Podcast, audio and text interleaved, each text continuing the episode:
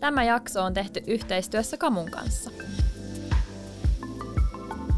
Tervetuloa taas Oisko Petaa podcastin pariin. Täällä keskitymme kiipeilyn kovaan, kauniiseen, kitkalliseen ja kitkattomaan maailmaan. Studiossa tänään Monika. Julia. ja Rita. Tänään pääsemme syventymään vuorikiipeilyn ihmeelliseen maailmaan Extreme päiväkirjat sarjastakin tutun sisukkaan kiipeilijän Lotta Hintsan mielettömässä seurassa. Koska kyseessä on erittäin mielenkiintoinen persoona, niin syvennytään myös vähän aiheeseen, kuka on Lotta Hintsa. Tervetuloa Lotta. Kiitos, ihan olla täällä. Mitäs sulle kuuluu? Hyvä, vähän semmoinen niinku lightheaded olo. Vedin aika kova intervallitreeni aamulla ja toivottavasti naapurit ymmärtää, mitä siellä tapahtui siellä trainerillä. Okei. Ehkä en kiljunut niinku ihan muita juttuja. niin just. Joo. Okei. Tota, mi- minkälainen se sun treeni oli sitten kotona? Ähm, kotona? Joo, siis pyörällä vastuksen kanssa. Ensin lämmittelyt ja sitten 45 sekuntin niin täysin vaan kun lähtee vetoja ja aivan, aivan sairaita. Kuusi kappaletta ja puolitoista minuuttia taukoa mm-hmm. sitten välissä aina. Mulla on itse asiassa ollut ihan sama treeni, kun meni toi jalka silloin katki, niin fyssari on pistänyt kanssa tekemään tuota intervallia. En tykkää yhtään. Sanotaanko, että siinä on omat, omat haasteensa. Voiko siihen jäädä koukkuun kuitenkin? Siinähän vapautuu kaikki hormoneja. Siis kyllä mä tykkään, kun mä teen tosi paljon kestävyystreeniä, että semmosia välillä 60 tuntia pyörällä niin kuin samalla pyörävastuksella ja kattelen samaa liikennemerkkiä sieltä ikkunasta, niin, niin kieltämättä niin tämmöiset lyhkäisemmät, intensiivisemmät, niin kyllä niistä jää vähän semmoinen semmoinen adrenaliinisempi fiilis. Kyllä.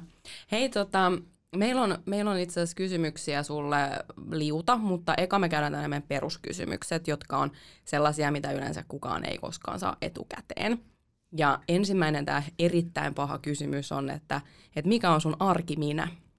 Arki minä. No mä oon itse asiassa aika paljon pohtinut tässä viime aikoina. Meidän isällä on tämmöiset kolme korekysymystä, että kuka sinä olet, mitä sinä haluat ja kontrolloitko elämääsi, niin kyllä se lähtee siitä, että mä oon aina tämmöinen utelias ja seikkailuhalunen ja, ja päämäärätietoinen.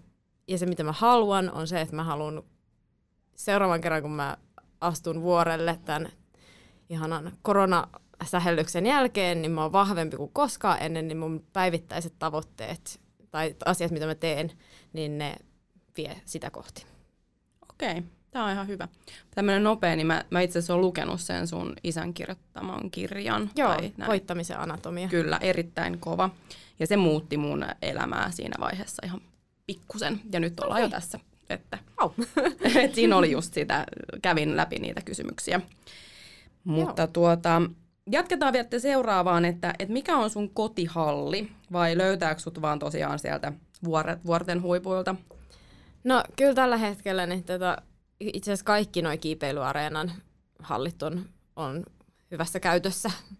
Että jos ei olisi näitä muita treenejä, niin olisi vielä kovemmassa käytössä, mutta, mutta ne on ihania. Ja siis jotenkin mä tykkään tammiston semmoisesta fiiliksestä ihan kauheasti, että se on semmoinen olohuonemainen.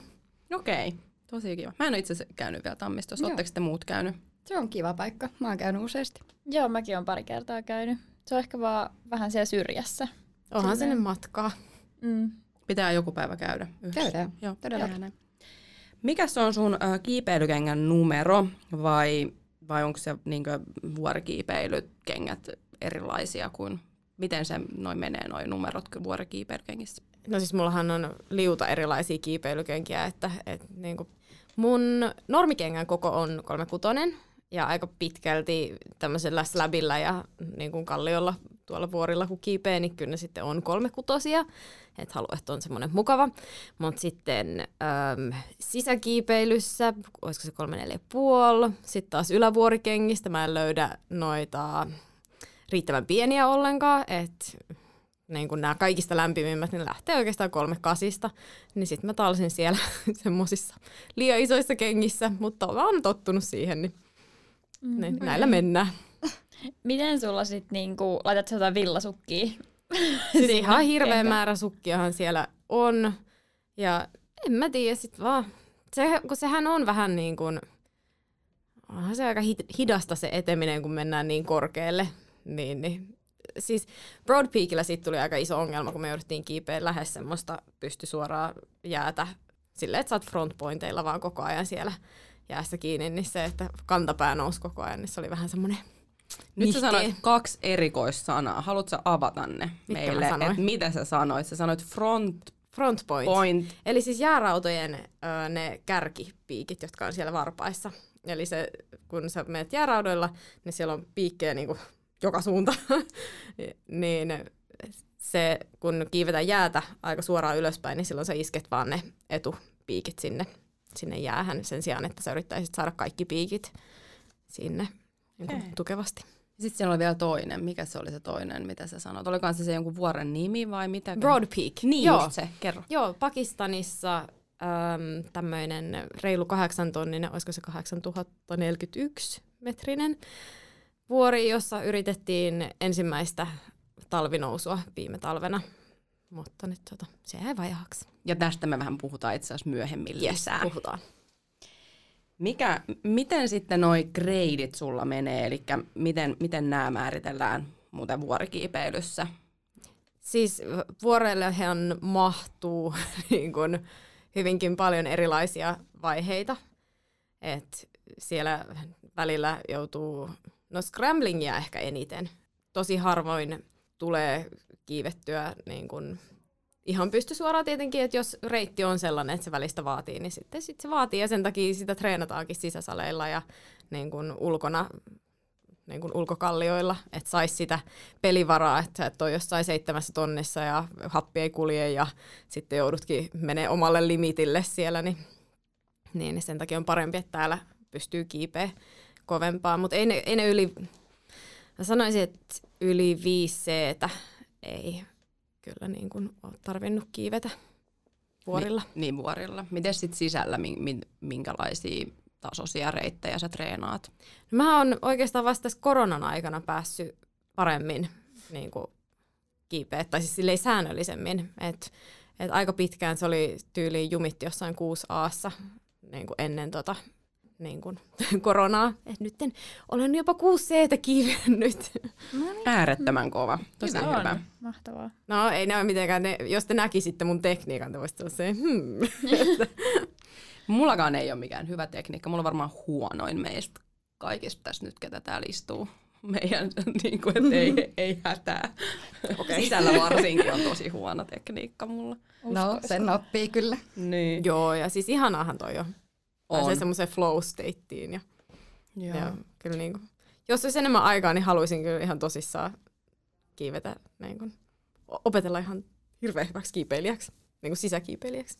Sulla on koko loppuelämä aikaa ja niin. tiedätkö näin, että et ei se niinku haittaa. Onhan noita monia, monia tota tyyppejä, jotka on, jotka on sitten alkanut ihan kovaa kiipeä vasta sitten 40 plus tai jotain. Että Joo, ei mä Just niin näin. kuin, en ole huolissa.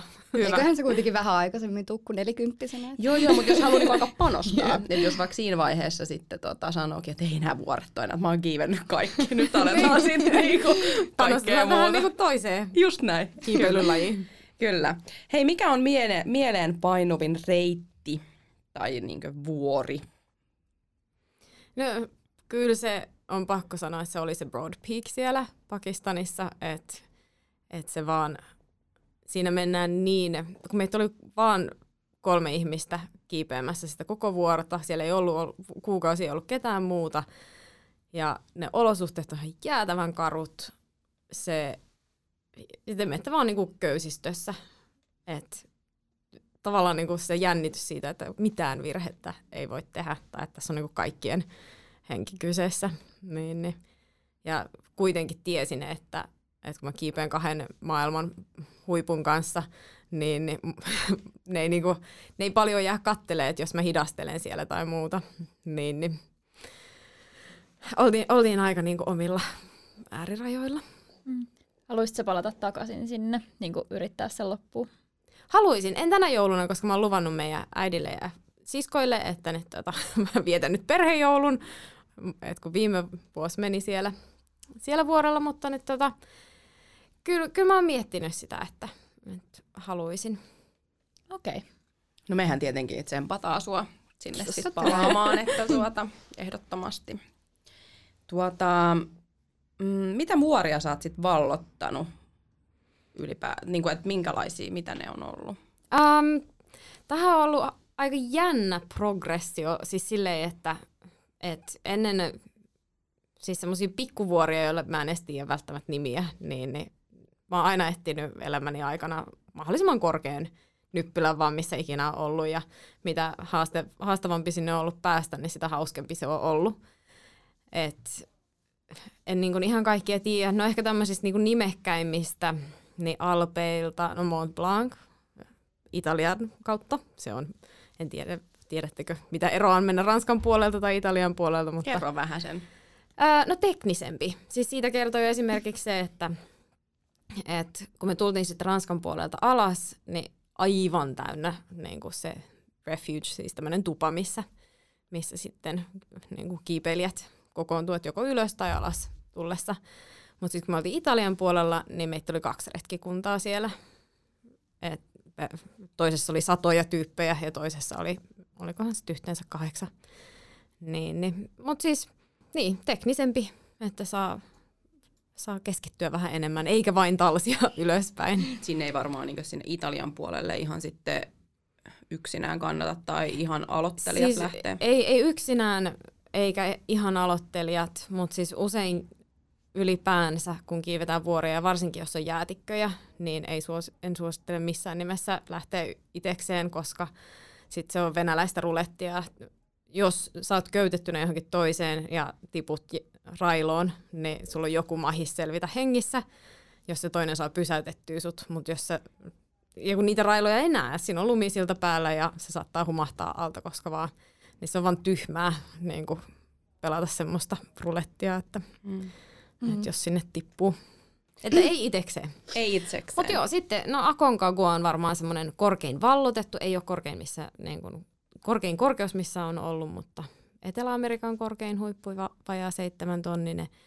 No nämä korkeusjutut lähti oikeastaan Kilimanjarosta, että kun tajus, että pärjää aika hyvin tuolla niin kuin ohuessa ilmanalassa, niin se oli mun niin kuin ensimmäinen tämmöinen korkeampi vuori. Joo. Se ehkä meni vähän enemmän semmoiseksi tallusteluksi kuin... Mutta hei, niin on kiven... Niin, ja sitten se on yksi asia niin kerrallaan. Just, että niin kuin siinä mä testasin sit sitä, että miten kroppa sietää tai sopeutuu siihen korkeuteen. Niin. Just näin. Eihän se, eihän se tarkoita, että pitää heti lähteä sit sinne jonnekin Ei, siis, juttuihin, vaan niin kuin näin. pikkuhiljaa, Joo, askel kerrallaan. Täytyy mm. jotenkin se oppikoulu käydä. Kyllä. Tota, miten sitten meillä on kuulijoiltakin tullut kysymyksiä, eli on Instagramissa saanut sitten ihmiset laittaa viestiä, että miten haluaisi tulla tietää. Ja, ja nyt heti sitten ekana tässä tota, ää, kysytään tai puhutaan siitä asiasta, saat itse kertoa, eli kun lehdissä on ollut tänä vuonna, että, että on erilaisia ennakkoluuloja väitteitä susta, mm. eli, eli että sä maksaisit kiipeilyn seksillä – tai että sulla on ollut missileiman karistaminen suht vaikeaa ja että sut myös lokeroidaan tytön hempukaksi, joka tekee juttuja miesten tai miehen perässä. Niin, ja että, että valmentaja vaan on sun kanssa ja vie sua reissuille ulkonäön takia. Niin miltä susta tuntuu ne ennakkoluulot ja, ja tollaiset rajut väitteet ja että, että ehkä jopa sun suorituksia vähätellään? No se on monisäikeinen juttu.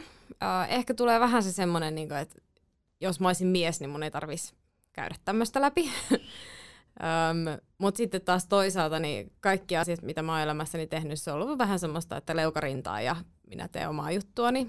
Et sinänsä se ei, en usko, että se vaikuttaa ainakaan negatiivisesti siihen, että mitä mä tu- teen ja tuun tekemään. Ja aina tulee olemaan ihmisiä, joilla on epämukava olo sen kanssa, että, että rikkoo tavallaan normeja tai sitä, että, että niistä olisi varmaan tosi mukava näistä tyypeistä pitää mut siinä yhdessä lokerossa, että, että kun oot nyt ollut jossain missikisassa, niin pysy tässä lokerossasi, että miss Suomi aina miss Suomi ja sieltä ei tulla niin kuin, ei lähdetä rönsyilemään. Niin saa sitten eloveena. Niin, mm, niin että ne tota, enkä sitten tiedä, että, että kun aika moni itse asiassa on miehiä, jotka kommentoi näitä tämmöisiä, niin, niin onko niillä sitten jotain omia itsetunto-ongelmia vai niin. mikä, niin kuin, mikä, mistä se johtuu, mutta, mutta noihin loppupeleissä hän pitää aina suhtautua silleen, että kyseessä on, on tämän kommentoijan joku oma ongelma, eikä sen pitäisi vaikuttaa siihen, mitä mä teen. Mm. Mutta huonoina päivinä kyllähän ne saattaa vähän päästä tonne ihon alle. Miten sitten tuota, onko sun isä ollut jollain tavalla niin kuin auttamassa sua siihen, niin kuin, että minkälaiseksi sä oot tullut, eli että on hyvä itsetunto ja niin kuin, oot rohkeasti testailet omia rajojasi ja tämmöistä, niin mitä, mitä veikkaat? Kyllä varmasti, ja siis se, että, että meidän, no meidän isä aina haastoi meitä epämukavuusalueelle. Ja ne oli oikeastaan aina aika fyysisiä, tai ainakin mitä me tehtiin, että no vaellettiin tosi paljon, liikuttiin ulkona tosi paljon. Esimerkiksi mä opin hiihtämään silleen, että, tai niin kuin luisteluhiihdon sillä, että hän laittoi luistusukset jalkaan ja lähetti 40 kilometri lenkille tuntureiden yli. Ja, ja kyllä siinä niin kuin teini-ikäisenä teki vähän tiukkaa. Niin. Vai mitä mä olin 13, 12, 13. Mm. Ja, ja ne, tota, karhun kierros vedettiin niin järkyttävissä rakoissa, että et, mm. Et meillä oli kaksi, alle kaksi vuorokautta aikaa niin kuin, päästä loppuun. Ja, sitten se oli vaan sitä, isä sanoi, että et, leikkaat sen kivun tunteen, että kipu on vain tunne ja se okay. voi hyväksyä ja sitten kun leikkaa tuosta niin kaulasta alaspäin, niin, niin homma jatkuu ja niinhän se jatkuu. Siinä voi aina tehdä sellaisen analyysin, että, että voinko mä kuolla tähän, jos vastaus on ei, no voiko tästä tulla niin kuin pitkäaikaisia vammoja, jos vastaus on ei, niin sitten voi jatkaa. Oho. Et, et isä on ehkä niinku aina haastanut sinne niin omalle epämukavuusalueelle ja äm, hänen kauttaan on myös pystynyt sit näkemään niin ihmisiä, joista tulee maailmanmestareita, tuntenut heidät ennen kuin he ovat maailmanmestareita, eli puhun nyt Formula 1-kuskeista, ja nähnyt, että he on tavallaan tosi normaaleja tyyppejä, niin kuin to, tosi perusäijä, semmoisia pieniä, joista tuntuu, että kun niitä halaa, niin ne menee rikki. ja, ja sitten, että tota, ö, kuitenkin he ovat tienneet, ketä he ovat ja alkaneet niiden omien lahjojensa päälle sinnikkäästi tekee duunia, niin sillä, sillä pääsee pitkälle. Uskomaton. Mm. Tosi makeeta. Kyllä. Tota, jatketaanko seuraavaan aiheeseen? Kiitos, että saimme kysyä sinulta tämän kysymyksen. Ja olisiko se Julia sitten sun vuoro ottaa niin sanotusti koppi tästä asiasta. Vihaan siis tota sanontaa. Ota koppi. Mulle se on ihan turha, mä en saa palloja kiinni millään. Eli jätetään se koppaaminen pois tästä studiosta. annan sinulle vuoron, olkaa hyvä. Kiitos Rita. Joo, eli nyt voitaisiin mennä tähän itse vuorikiipeilyaiheeseen. Ja aloitetaan ihan sillä, että mitä sun mielestä vuorikiipeily on? Ja miten se eroaa tuosta vuorilla kävelystä – kun puhutaan trekkailusta ja haikkailusta ja näin, niin miten se eroaa se varsinainen vuorikiipeily siitä? Siis musta on aivan ihana kysymys, koska nyt tuota, juurikin äitinikin ö, on jonnekin kommentoinut, että Lotta on haikkailemassa Himalajalla. niin, niin mä olen silleen, niin kuin, hyvä äiti, pidä vaan tuosta mielikuvasta kiinni, että mm. et, um, kyllähän, niin, no lähdetään jo ihan siitä, että kyllähän varusteet heti eroaa ja taitoa pitää olla eri lailla. Tietenkin se, että nykypäivänä, no okei, kyllä sun pitää kiivetä, no, mitä, mitä jyrkempää on, niin sitä enemmän sä joudut kiipeämään. Mm. ja teknisempää vaatii tietoa, taitoa, osaamista.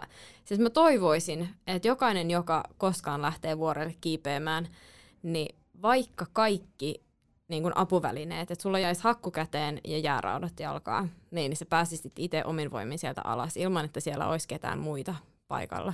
Mutta nykypäivänä on ihan hirveästi niin sanotusti, ja siis mä en tarkoita olla yhtään niin kuin, ö, ylimielinen tai muuta, mutta on ylävuorituristeja, jotka maksaa siitä, että joku kantaa heidän kamat, joku kantaa, laittaa heidän ruuat, ottaa vastuun säästä, lumivyöryistä, tai siis niin kuin lukee heidän puolestaan, että nämä ihmiset ei esimerkiksi ymmärrä sitä, että milloin on oikea sääikkuna tai milloin ö, on lumivyöryriskiä tai miten edes kiivetä. Everestille ei nykypäivänä näissä kaupallisissa niin niin kuin järjestet, kaupallisesti järjestetty, järjestetyissä retkissä, niin heidän ei edes tarvitse tuoda hakkua mukaan. Että riittää, että sulla on jääraudat ja loput niin sä voit vetää ittees, ittees köyttä pitkin ylöspäin. Niin, niin siinä ehkä niin kuin näkyy vähän myös se, että, että olisiko sitten vähän enemmän semmoista haikkailua se, se Eikö siellä niin, tota, niin ollut itse asiassa noita kuolemantapauksiakin ollut juurikin tämän takia, että, että siellä on niitä osaamattomia ja sitten siinä on tullut Jep. niitä hirveitä ruuhkia sinne vuorille, että ne tavallaan Jep. Kuolee siihen kylmyyteen, kun ne joutuu niissä ruuhkissa odottaa. Joo, ja, ja...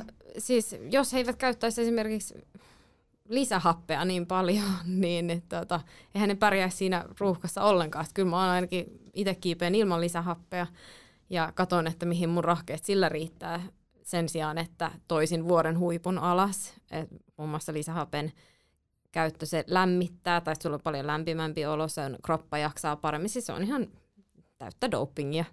Mm. Ja Everestin huipulla, kun seisot ja laitat lisähappipullon täysille, niin se on 4000 metriä niin kun tai tuntuu siltä kuin noin, sit noin 4000 metrissä, niin niin sitten siis minkä, takia porukkaa noihin myös kuolee on just se, että niillä tulee ongelmia niiden happipullojensa kanssa. Että yhtäkkiä kun joudut venaamaan jossain ö, jonossa liian pitkään, niin sulla ei ole riittävästi lisähappeja mukana ja sitten onkin sitten on ongelma. Sitten sit on kiire. sitten kun se loppuu ja sä et ole, elimistö ei ole tottunut siihen, niin sitten on kiire. Missä vaiheessa noi, tota, ilma alkaa menemään ohuemmaksi? Eikö se yli kolmessa tonnissa? Joo, kyllä kahdessa, siis ihan, esimerkiksi kun mä oon treenannut Coloradossa, about kahdessa tonnissa, niin mä huomaan mun suorituksissa niin kuin Suomessa, että, että täällä veren, me, me, mikä tää on, meren pinnalla, mm, meren tasolla, niin öö, mä saan lisää, niin kuin, että pystyn tekemään kovempaa tai että tulokset tavallaan on parempia. Että kyllä se jo parissa tonnissa näkyy, mutta sitten kyllä mä sanoisin, että kolmessa tonnissa, niin siinä alkaa niin kuin joillakin jo tulee raja vastaan. Joo, mä itse kun käytiin tuolla Josemitessa, niin sielläkin alkoi tunteja, kun nousit sinne kolmen tonnin korkuudelle ihan Joo. autollakin, niin alkoi niinku päätä särkeä ja ole sinne tosi flunssainen ja Jep. inhottava olo, että voin vaan kuvitella, mitä semmoista siitä korkeammalla. Mutta sehän takia, itse asiassa tuohon sun kysymykseen siitä vuorikiipeilystä, niin sehän takia esimerkiksi joudutaan ravaamaan ramppaa sitä vuorta ylös alas tosi monta kertaa. Et se ei ole vaan sitä, että et koska kunto riittää, niin voisin kiivetä suoraan perusleiristä, joka on noin kasitonnisilla, noin viidessä tuhannessa, ja siitä sitten se reilu 3000 ylöspäin. Et kyllähän sen kiipei helpostikin päivässä, tai riippuu ihmisestä, mutta siis voisi vois niinku mahis kiivetä päivässä. Mutta sitten se, että jos sun kroppa ei ole tottunut siihen, niin että se pystyy nousemaan niin nopeata ilman, että sitten on oikeasti aika vaarallista. Jep. Sä siis, viet sä itse sitten sun kamat ihan sieltä niin kuin Vien. merenpinnan tasolta? Joo. Joo. Tai siis ähm, perusleiriin, kun me tarvitaan aina pariksi kuukaudeksi, eli yksi tämmöinen retki kestää noin kaksi-kolme kuukautta, niin tai sitten riippuu tietenkin vuoren korkeudesta, seitsemän tonnisella se on about kuukausi tai alle, ja sitten taas kasitonnisella se on heti niin kuin pari kuukautta. Niin perusleirin asti tuodaan niin kuin ihan jäätävä määrä kamaa ja sinne tulee muulit ja niin palkataan paikallisia kantajia ja tälleen. Että sit sielläkin on, että maksetaan kyllä perusleiripalveluista siitä, että joku laittaa ruoan, niin kuin aamupala, lounas, illallinen ja tälleen. Mutta sen jälkeen, riippuen siitä, että paljon maksat, niin se joko kannat kaiken itse tai sitten kyllähän sinnekin saa palkata porukkaa tekemään duunit sun puolesta sinne vuorelle. Mutta it, näitä... itse teen täysin niin kuin omatoimisesti. Jep. Onko näitä sherpoja vai miksi niitä sanotaan? Kun ne? Öö, no, Nepalissa ne on sherpoja ja sitten Pakistanissa ylävuorikantajia. Okei, okay. joo. Jes, no voitaisiin jatkaa tästä seuraavaan kyssäriin, eli miten susta tuli vuorikiipeilijä? Mikä sai sut innostua? Ehkä just vähän silleen orgaanisesti, luonnostaan vaan. Mä olin isälleni, tai me oltiin sovittu, että kun me oltiin just tehty tämmöisiä vähän niin kuin, ö, haasteita, et, niin ihan pienenä oltiin sovittu, että käydään kiipeä Kilimanjaro. No hän sitten sairastui syöpään ja, ja tulin siihen lopputulokseen, että täytyy niin kuin käydä kiipeässä ennen kuin se niin kuin hän sitten menehtyi, että voi edes näyttää kuvia.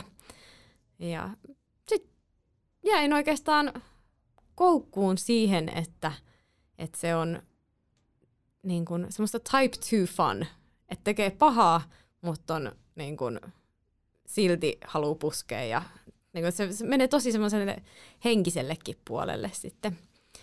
Mutta sitten oikeastaan miten siitä tuli täyspäiväinen homma, niin oli se, että Akonkakualle satuin tämmöisen Don Bowin kanssa. Et meitä oli kolmen hengen retkikunta. Minä, Marita ja tämä Don. Ja tosi tosi huonot olosuhteet, lunta polveen asti.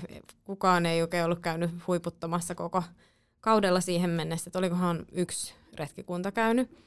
Ja me lähdettiin sitten kakkosleiristä suoraan, eli skipattiin kolmas leiri ja lähdettiin huiputtaa. Arvio oli, no normaalisti se arvio on noin 16-18 tuntia huipulle, niin meillä meni Donin kanssa, että Marita joutui sitten kääntyä keuhko-ongelmien takia takaisin Basecampiin, mutta ne, tota, me meni yhdeksän tuntia. Ja sitten sit, itsekin oli vaan silleen, no käytiin, käytiin huipulla ja eihän tässä näin. Ja olihan se vähän rankkaa ja tälleen näin. Siis nyt tultiin sieltä alas, niin se sanoi vaan, että hänellä on ihan sama, kenen kanssa olet kiipeä, mutta sun on pakko alkaa tekemään tätä niin kuin, enemmän, että on, että on vaan geneettisesti se etu. Ja kyllähän sitä ihminen haluaa tehdä, missä, missä on mahikset päästä pitkälle ja, ja vielä kun on hauskaa, niin sekään ei ole pahitteeksi. Ja sitten hän vielä sanoi mulle, että kun on valmentanut aika paljon, niin give me a year and I'll make you a beast. Sitten mä olin silleen, okei. Okay. Let's do it. mä teen pari puhelua, että saanko järjestyttyä niin kuviosta silleen, että, että sitten ja nyt niin, the, tällä, the Beast tällä. on täällä. Mm. Mä sanoisin, että vähän semmoinen baby beast ehkä. Toi on hyvä, mutta sitä on käyttää tuota hashtagia. Joo, hashtag baby beast. Mm, kyllä, Joo. Se, se on kyllä. Koska Kuulostaa kyllä ihan siltä. Näen edelleen niin kuin kehitysvaraa paljonkin, että sen takia baby beast. Kyllä. Mm. No siellä on vielä paljon huippuja, mitkä odottelee sun valloitusta. Mutta tota niin, kiinnostiko sua niin kuin alun perin kiipeily? Miten sä päädyit niinku suoraan vuorikiipeilyyn, etkä esimerkiksi just sisähallille tai polderoimaan Uh, no siis mä joskus teiniässä kävin, niin kun, tai silloin mä kisasin cheerleadingissä, mm. kansa, tai siis kansallisella tasolla, ja nautin ihan hirveästi siitä adrenaliinista, ja sit siitä jotenkin niin kuin, oli aika luonno, tai tuntui luonnollisesti, että välillä aina käydä niin kiipeilemään jollain sisähallilla. Että se oli ihan niin kuin, siis tosi randomisti ja silloin tällöin. Ja en, en oikein tiedä, se, oli, se on ehkä tullut vähän sattuman kautta sitten kanssa. Että kyllähän vuorikiipeilyyn selkeästi mm, mulla on niin kun, fyysiset ominaisuudet, että just se kestävyys, että on, on tässä niin kun lähetty sitä vähän tökkimään, että missä, missä kohtaa alkaa tuntua, niin, niin, niin pystyn menemään vuorokauden putkeen silleen, että parikymmentä minuuttia käy istumassa jossain ja sitten sit vaan jatkaa. Et, niin, että siihen, siihen on geenit, niin sitä on kiva kehittää, koska tuntuu, että siellä on ehkä sitten mahikset oikeasti haluaisin maailman huipulle, sille ehkä kirjaimellisesti. Ja, niin kun, mutta sinne on vielä matkaa. Nyt se on sanottu ääneen. Kyllä. No tradiahan saat itse asiassa jonkun verran, mitä mä oon Instagramista Joo. vakoillut, niin oot kiivennytkin nyt. Joo. Joo. Onko se niin kuin, ootko tarvinnut sitä vielä siellä vuorikiipeilyssä vai? Öö, vähän. Silloin tällöin ne on ollut lähinnä, me ollaan Bishopissa käyty kiipeä tämän valmentajani kanssa, että mä oon usein aika pitkiä pätkiä ollut Jenkeissä tuossa viimeisten vuosien aikana, justiinsa silleen, että joko Coloradossa tai sitten Bishopissa Kaliforniassa, niin siellä on sitten just pystynyt tekemään näitä, näitä niin kuin teknisempiä, mutta lyhkäisempiä ja ehkä vähän semmoinen niin kuin päivä pari, eikä tarvi olla saman tien kahta kuukautta jossain, jossain yhdellä vuorella ja hinkata sitä ylös alas. niin, niin, joo, on, on tarvinnut ja siis onhan se hauskaa. Mä, musta on ihana, kun Enni äh, on mua täällä Suomessa, Enni Bertling on valmentanut, niin se, sekin on niin fiiliksissä aina, jos mä tipun niihin mun omiin varmistuksiin ja muuta. Että jes, et se pysyy. Mä taas pelkään sitä tilannetta, että mä tipun niihin omiin varmistuksiin, mm. mutta... Sama. Ei missään tapauksessa. niin. Sä oot Suomessa hyvissä käsissä, joku Ennikin valmentaa Joo, Enni siis ihan ehdottomasti. Kyllä, Enni on aivan huippu. Mm. Erittäin kova nainen.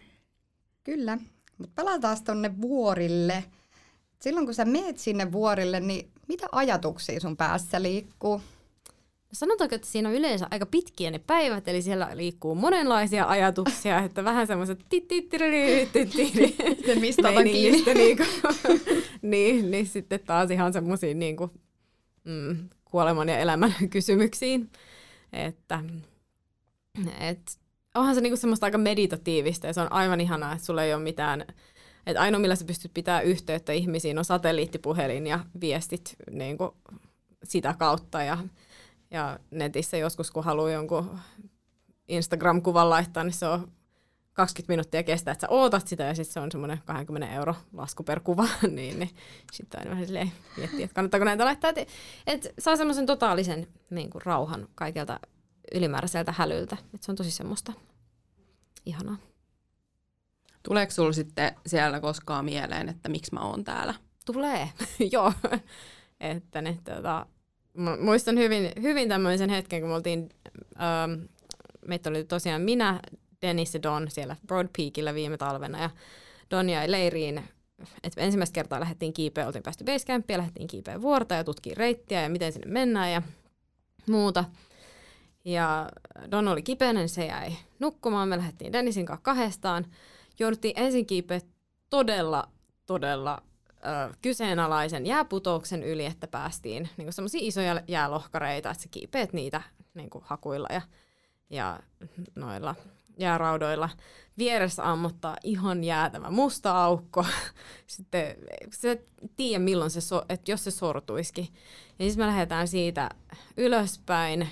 Um, jossain kohtaa Dennis, joka on niinku yksi ihan kevyesti maailman parhaita, niin, niin hän on silleen, niinku, että et mitenköhän tässä käy, että lähteeköhän toi lumi tuolta, niin kuin, että vyöryy. Et en tiedä on tarkkaan, että me ollaan siellä mustassa aukossa kumpi, jos se lähtee lähtee vyöryyn, sitten me vaan mennään eteenpäin, että kun pakkohan siinä on niin kuin mennä, että jos me nyt täällä ollaan, että toinen vaihtoehto olisi, että lähdetään kotiin kaikki, mm. että jonkun se reitti on sinne laitettava. Niin, niin. Sitten mä vaan niin pidin mun jäähakusta valkoisin rystysi ja oli hakannut sen sinne seinään ja Dennis niin lähtee sitten sivuttain siitä rinteen poikki, että milloin on se suurin vaara, että sä järkytät sitä lumivassa. Niin, tota, oli mä se, että joulukuun 29. päivä, että tuleekohan tämä mun hautakiveen. Voi ei, ja joo. Semmoisia, semmoisia ajatuksia, mutta tosi paljon hyviäkin ajatuksia. Tosi niin. paljon on sitä semmoista, niinku, että vitsi täällä on siistiä. Ja varmaan just sen jälkeen tulee just, kun sä oot eka kyseenalaistanut, että miksi mä oon täällä, ja sitten tulee se, se hyvä fiilis, yep. niin se on varmaan se ehkä, mihin jää sit koukkuun, ja sitten tulee taas se, että... Kyllä se uteliaisuus voittaa Joo. aina. Joo. Et, ja sitten ne hetket kuitenkin, et joka kerta, kerta sä opit niistäkin niin kuin haastavista hetkistä ja niin kuin opit analysoimaan vähän vuorta paremmin tai ja toisaalta paniikista niin kuin, ei ole mitään hyötyä. Ei olekaan, siis sehän on pitänyt oppia monta kertaa, että et niinku, mi- miten tästä tilanteesta selviää parhaiten sillä, että pitää vaan pää kylmänä. Ja et jos, jos mä alkaisin nyt, niinku, mä tiedän tasan tarkkaan, että tässä on nyt ainekset niinku, tosi su- suurelle paniikille tai pelolle, mutta, mutta jos joku asia mahdollisesti voi viedä mun suorituskykyä pois, niin sen on vaan pistettävä sivuun. Joo. Miten sä tota, niin käsittelet sitten sen tosiasian, että kun vuorta ei pysty mitenkään kontrolloimaan, että siellä ne sääolosuhteet saattaa muuttuukin, vaikka olisi kuinka suunnitellut, niin miten sä reagoit niihin muuttuviin tilanteisiin sitten? No senhän takia olisi niin älyttömän tärkeää, että osaisi lukea säätä, osaisi lukea sitä vuorta ja olosuhteita ja kaikkea. Et, siis se on jotenkin ihan älytöntä, että siis mä en ainakaan itse haluaisi laittaa omaa henkeäni kenenkään, niin kun, kenenkään käsiin, jolle maksetaan siitä, että sä saa mut hinnalla millä hyvänsä tonne huipulle. Mm. Että useinhan näille niin kun oppaille ja niin kun ylävuorikanteille ja muille maksetaan bonuksia siitä, että, että jos niin kun huiputusbonus, niin, niin kyllähän siinä, kun kyseessä on aika, no ei mitenkään hirveän rikas maa, niin on aika kova halu näillä tyypeillä viedä et turistit sitä, sinne. Niin. Että siinä voi mm. käydä just se, että... Et otetaan et, turhia riskejä. Joo, mm. en ole tiennyt tota, että siinä on joku tollanenkin bonari. Joo. Kyllähän se tota, vähän sama, vähän sama, ei se niin sama ole, mutta tiedätkö autokauppias, joka saa bonarin siitä, mm. että on myynyt auton, niin kyllähän se voi vähän, vähän laittaa sellaista lapin lisää siihen. Joo. Erittäin kova moottori vaihdettiin just äsken ja sitten se rikki seuraavan päivänä toisaalta. Mutta joo, mutta oho, en osannut ajatella tätä asiaa. Joo, et en, siis haluan tietää itse, minkä takia niin kun, tilanne on ok kiivetä tai ei ole. Plus sitten se, että sä osaat valita reitin sillä tavalla, että että tämä on nyt mahdollisimman niin kun, fiksu reitti, että tässä ei ole esimerkiksi ö, suoraa lumivyöry tai kivivyöry tai jotain vastaavaa vaaraa. Ja sitten se, että sulla on se seuraava askel suunniteltuna. Esimerkiksi me oltiin, ö, jäätiin yhteen, siis ihan just yllättäen tuli aivan jäätävä myrsky. Tämä tuli G2, Kashabrum 2, Pakistanissa myös, niin siis me pidettiin teltan seiniä pystyssä. Ja siinä, siis silleen, että tuulee niin hulluna. Me oltiin siellä sisällä, me kaikki kamat puettiin päälle ja kengät jalassa, koska siinä sekunnilla, että jos teltta lähtee tai romahtaa, niin sitten meillä on, niin kuin puhutaan minuuteista, että on aikaa niin kuin etsiä seuraava, seuraava paikka, mihin kaivetaan itsemme sillä lailla, että toivotaan, että siitä sitten niin kuin selviää. Mutta se, että, että on se kyky sit miettiä se seuraava askel, niin kyllähän se, se jeesaa. Että kyllä mä luulen, että me oltaisiin siitä, että vaikka teltta olisi romahtanut, niin tiedettiin tasan tarkkaan, että mihin sitten kumpikin lähtee, mitä kumpikin tekee, mitä lähdetään niin kuin, kaivamaan, mihin me tehdään itsellemme suojapaikka. Joo, toihan niin, varmaan vähän kanssa erottaa just siitä vuorilla kävelystä just näiden niin. turistien kanssa, kun ei ole sitä sellaista pelisilmää ja suunnitelmaa, että mitäs jos tuleekin joku poikkeava Jep. sääolosuhde tai muuta, että sitten on täysin näiden maksullisten oppaiden varassa, että Kyllä. tuohan siitä tekee just sitä oikeaa vuorikiipeilijää, että sä osaat niin kuin itsekin arvioida näitä riskejä tässä. Kyllä. Mites tota, niin kun joudutte varmaan usein myös istua ja odottaa aika kauan, että ne kelit Joo. muuttuu paremmaksi, niin millaista se odottelu sitten on? No mä viihdyn aika hyvin niin kuin, omissa oloissani ja kyllähän siinä, kun ollaan jossain esimerkiksi Karakoramilla, niin kaikki ne maisemat ja kaikki mitä siellä, onhan se nyt niin hienoa, että sit tekee semmoisia niin kuin, pieniä päiväkävelyitä ja lenkkejä ja viime talvena esimerkiksi me oltiin siellä Broad Peakillä, niin käytiin kiipeä, siis semmoisia vähän niin kuin boulderoimassa jäätä. Eli niin kuin, tehtiin niin kuin semmoisiin isoihin jäälohkareisiin niin erilaisia reittejä ja, ja sivuttain ja ylös ja alas. Ja, silleen, että joo, et, et kyllä se nyt keksii kaikkea. Mä luulin, että, että se niinku olosuhteiden odottaminen, sitä, että, että siellä on niinku myrskypauhua ja tiedätkö, lunta tulee niinku 15 ja alhaalta ja ylös. Joo niin, niin tota, mutta sitten niin kun, te kuitenkin voitte, onko se sellainen ilma, mitä te odotatte, että väistyy, ja sen ilman aikana te käytte boulderoimassa jäälohkareita, vai siis mikä se on se, minkälainen no siis, on hyvä ilma, että te voitte taas jatkaa? Um, tietenkin riippuu ihmisestä ja omasta epämukavuuden sietokyvystäkin, mutta siis useinhan se on silleen, että mitä korkeammalle sä meet, niistä huonommaksi se ilma muuttuu. Et joskus voi olla silleen, että Basecampissakin on suht rauhallista, mutta sitten niinku, siis siellä on semmoiset 160 kilometriä tunnissa tuulet sitten taas vuorella, että kun mennään vähän ylöspäin, että se niin kuin vaihtelee tosi paljon siinä. Et me katsotaan, tutkitaan koko ajan semmoisia sääkarttoja, missä on niin kuin eri korkeuksien niin kuin ennusteet mutta nyt on välillä on myös Basecampissa sitä, että tulee ihan vaakatasossa lunta. Ja voin kertoa, että naisena se on vähän nihkeetä, kun joka kerta se joudut vielä vetää ne housut alas, kun menet pissille. Ja Aivan. silleen, niin kuin, että lunta, lunta pöksyt täynnä. Ja, ja sitten vaan jalkaa ja se lumi on siellä housussa. Se on siellä mukana. Joo, se on siellä mukana. Ja sitten silleen, ei. ei. Ai apua. Täältä oli itse asiassa tullut yksi kuulijakyssärikin, näin kyllä ylöskirjoittanut. Se tuli nyt mieleen, että miten te viette noita teidän tarpeet mukananne sieltä vai jätetäänkö ne vaan? Riippuu vuoresta. Mm. Akonkakualla esimerkiksi oli silleen, että ne vaan piti kerätä pussiin ja sitten tuoda, tuoda alas sieltä. Mutta sitten taas ne, tota, että voin kertoa, että taisi olla monen päivän ummetus siellä vuorella itselläni. Ö, mutta sitten esimerkiksi noilla isommilla vuorilla, niin, niin ei ainakaan ole ollut vielä tarvetta siihen, että, että ei ole niin paljon trafiikkia, että olisi ollut, mm. että tarvitsisi tuoda niitä, niitä alas, mutta en tiedä, voi olla, että esimerkiksi kohta jollain Everestillä alkaa olla pakko, Niin, jollei ne sinne mitään vessaa saa siihen turistirysään, mutta Niin, se no kyllähän on niin. mahdollista. No, on nähty kaiken näköistä niin, eli ei välttämättä ole ihan, ihan mahdottomuus. absurdia Ei, ei.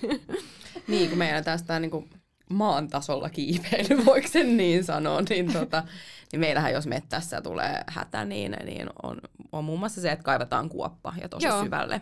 Kyllä. Ja sitten sinne laitetaan se, mitä laitetaan, tulee itsestään ulos ja sitten laitetaan maa, maa-ainesta sitten päälle. Ja Kyllä. tosi syvälle se pitääkin tehdä, ettei niinkö sitten eläimet pääse sinne kuopsuttelemaan. Niin, joo, ja, totta. ja sitten Ei toinen ole on sit, pelkästään ihmisten kenkien suojaamista Niin, ei pelkästään senkään takia, mutta onhan se niinku myös sen Kyllä. niinku elä, eläinten, varsinkin fontsussa, niin se on aika tärkeää. Että. No toihan se justiinsa on vähän erona siihen, että kun siellä sitten taas jäätyy, Mm. että se ei tule maatumaan mihinkään, niin, mm. niin, niin silleen, niin kun, jäätiköthän liikkuu koko ajan ja elää, että sinänsä ne saattaa kadota siellä railoon niin alta aikayksikön, mutta, mutta sitten taas. Kyllä, kyllä hyvä, hyvä pointti. No sä puhuitkin itse asiassa jo tuosta suunnittelusta, kun täällä oli seuraava, seuraava kysymys, oli, että kuinka hyvin sä suunnittelet ne reitit etukäteen, mutta siitähän me vähän jo käytiinkin tuossa äsken läpi, että puhuit sä, että 16-18 tuntia yleensä menisi siihen niin kuin itse.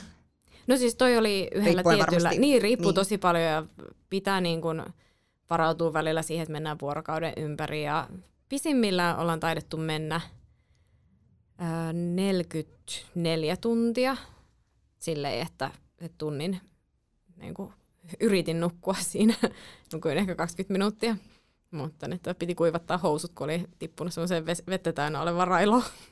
Niin, niin, se oli semmoinen, oltiin siis palaamassa Gashabrum kakkoselta, niin, niin, niin yritettiin mennä mahdollisimman nopeata vaan päästä pois. Niin, niin, niin siis pitkiä, pitkiä päiviä ja totta kai pitää suunnitella. Ähm, ja just se, että sä suunnittelet kaikki ne niin kuin sään mukaan ja muuta.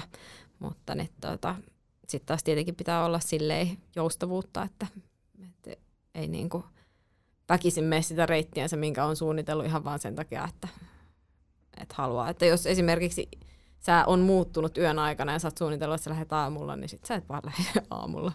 Mm. Mitäs eväitä sä yleensä otat näille reissuille mukaan? Luulisin, että aika kevyesti. Haluaisi pakata Jep. kuitenkin. Siis jokainen gramma merkkaa, että mehän niinku kaikissa varusteissakin, niinku kaikesta mistä pystyy ottaa mitä tahansa irti, niin, niin krumeluurit irti.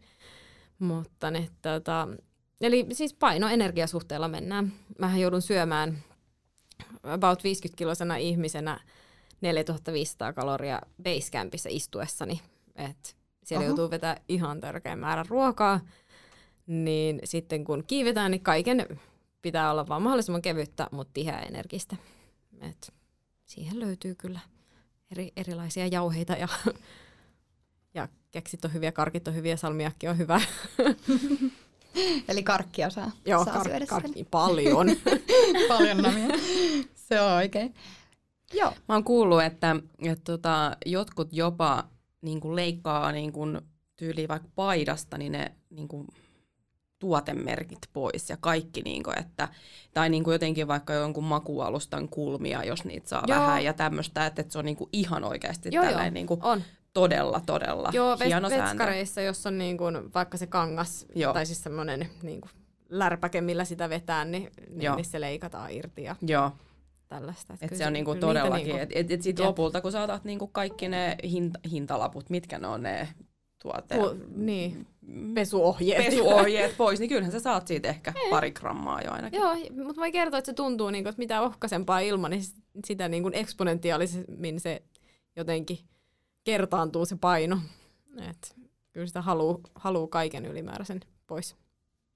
Joo, eli aika pitkälti se on varmaan just just jotain jauhoja ja tämmöisiä, Joo, siis on... mitä voi veteen sekoittaa. Joo, että esimerkiksi äh, aamupaloissa usein on jotain puuroja, äh, puuroja ja proteiinijauhetta.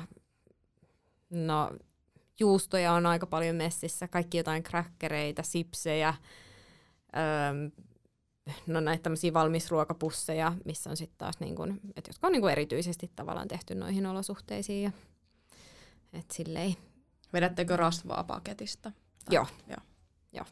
vedetään Joo. muun muassa. on kuullut nimittäin, että jotkut vetää suoraan Joo, voita tai jotain joo voi, tai mitä nyt. voita tai, no kookosöljy on esimerkiksi aika jees, että, että se ei ole niin jotenkin ällö. Mun valmentaja, niin se vetää just voita tai ö, oliiviöljyä. Et, niitä. Loistavaa. Joo, mitäs toi vesi? Onko teillä jotain vedenpuhdistajia mukana vai? Mm, no siis kaikkihan me sulatetaan itse lumesta, eli kaasupullot kannetaan ja niin kuin retkikeitin. Ja siitä aina vedetään pitkää tikkua, että kuka joutuu käydä hakemaan lumet. Koska sekin on aika raskasta niissä olosuhteissa jotenkin, kun sä kannat semmoista jäätävää pussia niin kuin lunta. Niin se joko keität sen, mutta sitten se tarkoittaa sitä, että sä joudut kantaa enemmän kaasua. Tai sitten siihen pisteeseen käytät sitä kaasua, että sä sulatat sen, mutta sitten sä joudut venää puoli tuntia, että sä niin kuin laitat just sinne sen tämmöisen vedenpuhdistustabletin. Joo. Okei. Okay. Jes, ja sä tosiaan tuossa puhuitkin, että sä treenaat myös Enni Berlinin kanssa. Niin miten siihen vuorikiipeilyyn treenataan? Et mitä kaikkea se pitää sisällään noin treenimielessä? Että...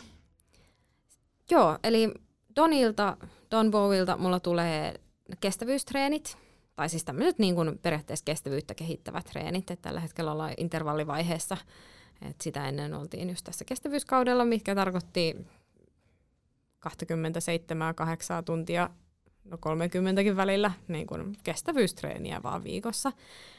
Mm, Ennin kanssa sitten tehdään aika paljon niin kuin tuota teknisempää puolta ja just sitä, että olisi ois sitä pelivaraa sit, kun tulee niitä tilanteita, että tarvii esimerkiksi kiivetä vaikka sitä 5 c jossain vuoren rinteellä korkealla tai yhtäkkiä tulee jääseinämä, minkä sä joudut niin kiipeä pysty suoraan ylös, niin, niin Enni on kyllä siihen ihan huippu. Joo, eikö sä ole tota dry toolingiakin Joo. tehnyt? Joo. Joo, ja itse asiassa nyt, nyt on aloitettu taas vähän aktiivisemmin tälleen. Silläkin on kisoja tulossa, niin, niin, niin yritetään sitä tsempata sitten itsekin siellä aina. No niin, kummallakin on tavoitteita, niin se on Kyllä, hyvä joo, sitten sillä on vähän isommat tälleen, niin kuin dry toolingin osalta tai jääkiipeilyn osalta, mutta Joo. Ja missäs tota niin, sä käyt halleillakin kiipeä, käyt sä myös ulkona kiipeä, köyttä tai Joo. boulderia? joo, käyn. No boulderia vähemmän, että mä oon itse asiassa vaan yhdellä semmoisella reissulla tähän mennessä ollut niin kuin ulkoboulderilla ja onhan se ihan eri tuntusta tai ihan erilaista kuin sisäboulderointi. Mutta ne, tota, varsinkin nyt kesällä oli ihana, kun ei, ei kuitenkaan minnekään vuorille päässyt ja muuta, niin sitten se ulkona tekeminen, niin onhan se nyt ihan eri asia kuin sisällä vaan jankataan. Niin jo. Missä te kävitte ulkona kiipeä? Öö, Olhavalla. Mm, vitsi, mä käytin niin monesta paikassa. Mä en ole ihan varma kaikkien paikkojen nimistä. Olhava mä muistan, koska se vaan oli silleen niinku, wow.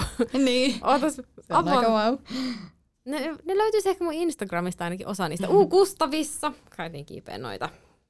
Radia. Öö, joo. Joo. joo, ja ne tätä halkeamia. Ja vitsi, mä sytyin siihen. Oletteko käynyt Kustavissa kiipeä? Olen käynyt. Mä en oo käynyt. Mä käynyt. Mä tykkään ihan hirveästi piipuista. Okei. Okay. Niin, tota, tää kivekset oli niin hieno. Okay. se, oli, se oli mun lempparireitti Kustavissa. Tota, äh, vedikö ykkösenä, liidasitko sä niitä tradireittejä? Joitain, mm, joo. Okei, Mutta vau. ne, tota, en, en kiveksiä, koska siinä taisi olla yksi painoa paikka, mihin sai ton, Joo, joo, kyllä. ton noin, niin joo. sitten. Ja mä olin tuolla Kustavissa pari vuotta sitten, puolitoista vuotta sitten.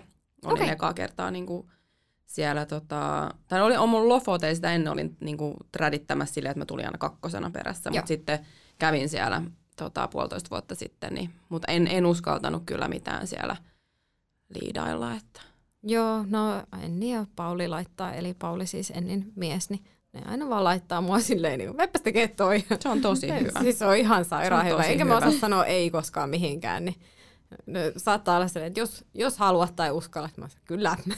Siinäkin on varmaan just se, että et, et sä luotat Enniin, että se ei lähde Kyllä. laittamaan sua mihinkään niin tyhmille Jep. riskeille asioille. Niin et siinä on ehkä just se valmentaja suhde pitääkin olla semmoinen, että sä voit luottaa siihen, Kyllä. että se ei aseta sua vaarallisiin tilanteisiin. Niin, ja siis mä luotan siihen, että se on niin hyvä siinä, mitä se tekee, niin kyllä se, ja se tietää sitten ne mun limitit, niin että se tietää, mihin asti pystyy puskee, mutta kuitenkin silleen, että se ei ole liian riskialtista. Just näin. Mm-hmm. Kyllä. Ja tota niin, miten tämä kaikki kiipeilyn treenaaminen niin varsinaisesti välittyy sinne vuorille? Tai... Kyllä se mun mielestä antaa esimerkiksi ihan niin kuin joku scrambling-tilanne, jossa on niin kuin tosi, mikä on exposure, siis silleen niin kuin, että... Pal- paljas?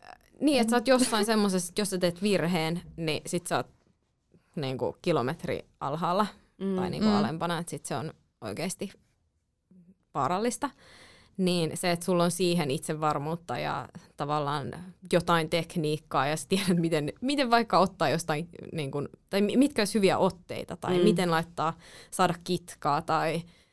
Um, et kyllä, se, kyllä se lisää sitä itseluottamusta plus sitä turvallisuutta tosi paljon sinne. Ja kun mulla on kuitenkin se, että ehkä enemmän kuin, että mulla olisi tärkeintä, että pääsisin aina huipulle, niin mulla on tärkeämpää, että mä valitsen semmoisen reitin, joka on mielenkiintoinen – niin sitten mm. per, periaatteessa jo se matka itsessään on paljon niin kuin, antoisampi. Että se ei ole pelkästään se, että keinolla millä hyvänsä huipulle, vaan että, mm. että siinä olisi jotain haastetta. Ja haluan koko ajan kehittää myös sitä puolta, että voisi tehdä haastavampia ja haastavampia reittejä. Et edelleen ollaan siellä baby beast-vaiheessa tässä asiassa, mutta, mutta nyt, tuota, kyllä Sie- siellä on niin kuin loputtomiin kehityttävää. Mä en voi niinku mitään sille, että aina kun sanotaan toi baby piece, niin mulla tulee vaan semmoinen niinku semmoinen niinku pehmolelu, tiedätkö? Sellainen, vähän sellainen niinku joku pieni pehmolelu, joka kuitenkin on sitten sellainen, jolla on superpowerit, tiedättekö niitä semmoisia jotain. Se, voi, se on ihan niin, hyvä, kyllä, joo. Kun on niitä, mitkä ne on ne semmoinen sarjakuva, missä on ne naiset. Monsterit Oy. No ei siinä vaikka kun monsterit on, tai sitten semmoisia naisia, joita on semmoisia niinku vahvan power womenit, tai miten ne on tämmöiset, powerpuff girlsi.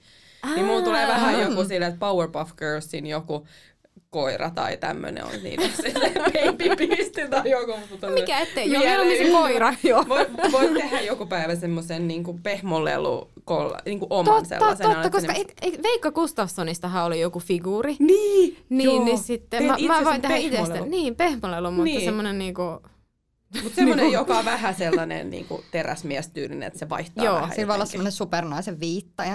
Hyvät joo. lihakset tossa Joo. Näin. Kyllä, ai että. Niitä lihaksia ootellessa, että kyllä tuossa kehittyy, kun kiipee.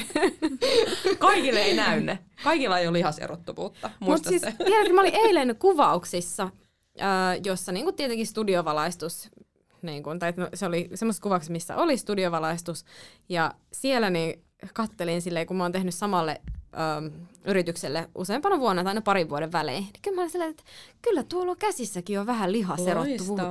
Että niin, no että niin. miten nämä mun forkut, että aika kovaa. Alkaa näkyä. niin just, että ei enää hauikset tai toi niinku, mikä se on ollut joskus. Olkapäät. olkapäät, vaan nykyään on forkut. Joo, kyllä. Et, forkut et naiset tietää forkuista. Joo, just näin. Ennen kiipeilyä forkut oli ihan mitättömät, ei niitä tuli ikinä edes mietittyä. No, älä. Kyllä, ootteko saada muuten forkkuja? itse koskaan. Ootteko en mittaillut? Mä oon mittaillut, niin mulla on kyllä parissa vuodessa tullut kaksi senttiä niin kuin ympärys. Kyllä, että kyllä mä niin kuin jotain mitata joskus. Niin kuin. Nyt laitat mittauksia. Joo. Nyt, nyt äkkiä mennään mitataan. Mitataan kaikkien nyt kotona ja laitetaan meidän IGC. Hei, tuottarin on se, että et ei enää siipiväliä kysytä tai kengän numeroa tai mitään, vaan kysytään forkkuja. Forkun ympärys. Kova. Kyllä. Mitä baby beastejä täältä löytyykään lisää. Niin, kyllä. Mm. Yes. Palataan sitten vielä vähän näihin itse kysymyksiin. Et mitä, niin kuin, miten sä tuot sen vuorikiipeilyn tavallaan sun arkeen? Mitä sä oot oppinut siitä? Sinnikkyyttä. Se on sitä niin kuin just ö, sinne epämukavuusalueelle menemistä ja sitä, että sä koko ajan laajennat sitä reviiriä. Ja sen pystyy aika hyvin niin kuin, tuomaan myös kaikkeen muuhun, että mikä tuntuu esimerkiksi epämukavalta. Et mehän harjoitellaan, tai meillä on mahdollisuuksia harjoitella sisukkuutta vaikka joka, joka ikinen päivä. Et se, että jaksatko sä herätä vaikka tekemään sen sun treenin ennen duunia tai ö, lähteä sieltä lämpimästä sängystä, niin jo, jokainen niistä, kun sä meet vähän sitä sun epämukavuutta kohti, niin se laajentaa sitä, sitä reviiriä. Tietenkin täytyy olla armollinen itselleen ja muistaa levätä ja kaikki tämmöiset, mutta ne, tota, ne voi myös ottaa semmoisina haasteina.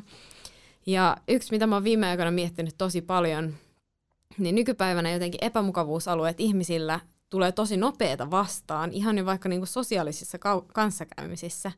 Ja jos mietitään tätä tämän hetken koronakeskusteluakin, niin, niin musta tuntuu, että ihmiset saman tien niin kuin hyökkää ilman, että suostutaan kohtaamaan ja keskustelemaan rakentavasti, niin ollaan vaan niin kuin, että ei mun mielipide on ainoa oikea. Että ei voida niin kuin, että haalitaan vaan semmoisia ihmisiä ympärille tai suostutaan keskustelemaan vaan, jos joku on samaa mieltä kuin minä ja kaikki muu epämukava halutaan jättää pois. Että, että jos on kylmä, niin heti lämpöä lisää tai öö, niin kuin vähän silleen fast fixes, vähän tylsää, niin puhelin käteen ja scrollaamaan. Ja siis teen tota myös itsekin paljon, mutta olen vaan miettinyt sitä, että, että tavallaan niin kuin, koska siellä vuorella ollaan niin irrallaan kaikesta tosta, ja tajuaa sen, että kuinka läsnä voi olla elämässä ja kuinka niin kuin se epämukavuusalueen laajentaminen, tai kun, hetkinen, toistepäin, mukavuusalueen laajentaminen, niin, niin että siitä on, si, siitä tulee ihan hyvä fiilis,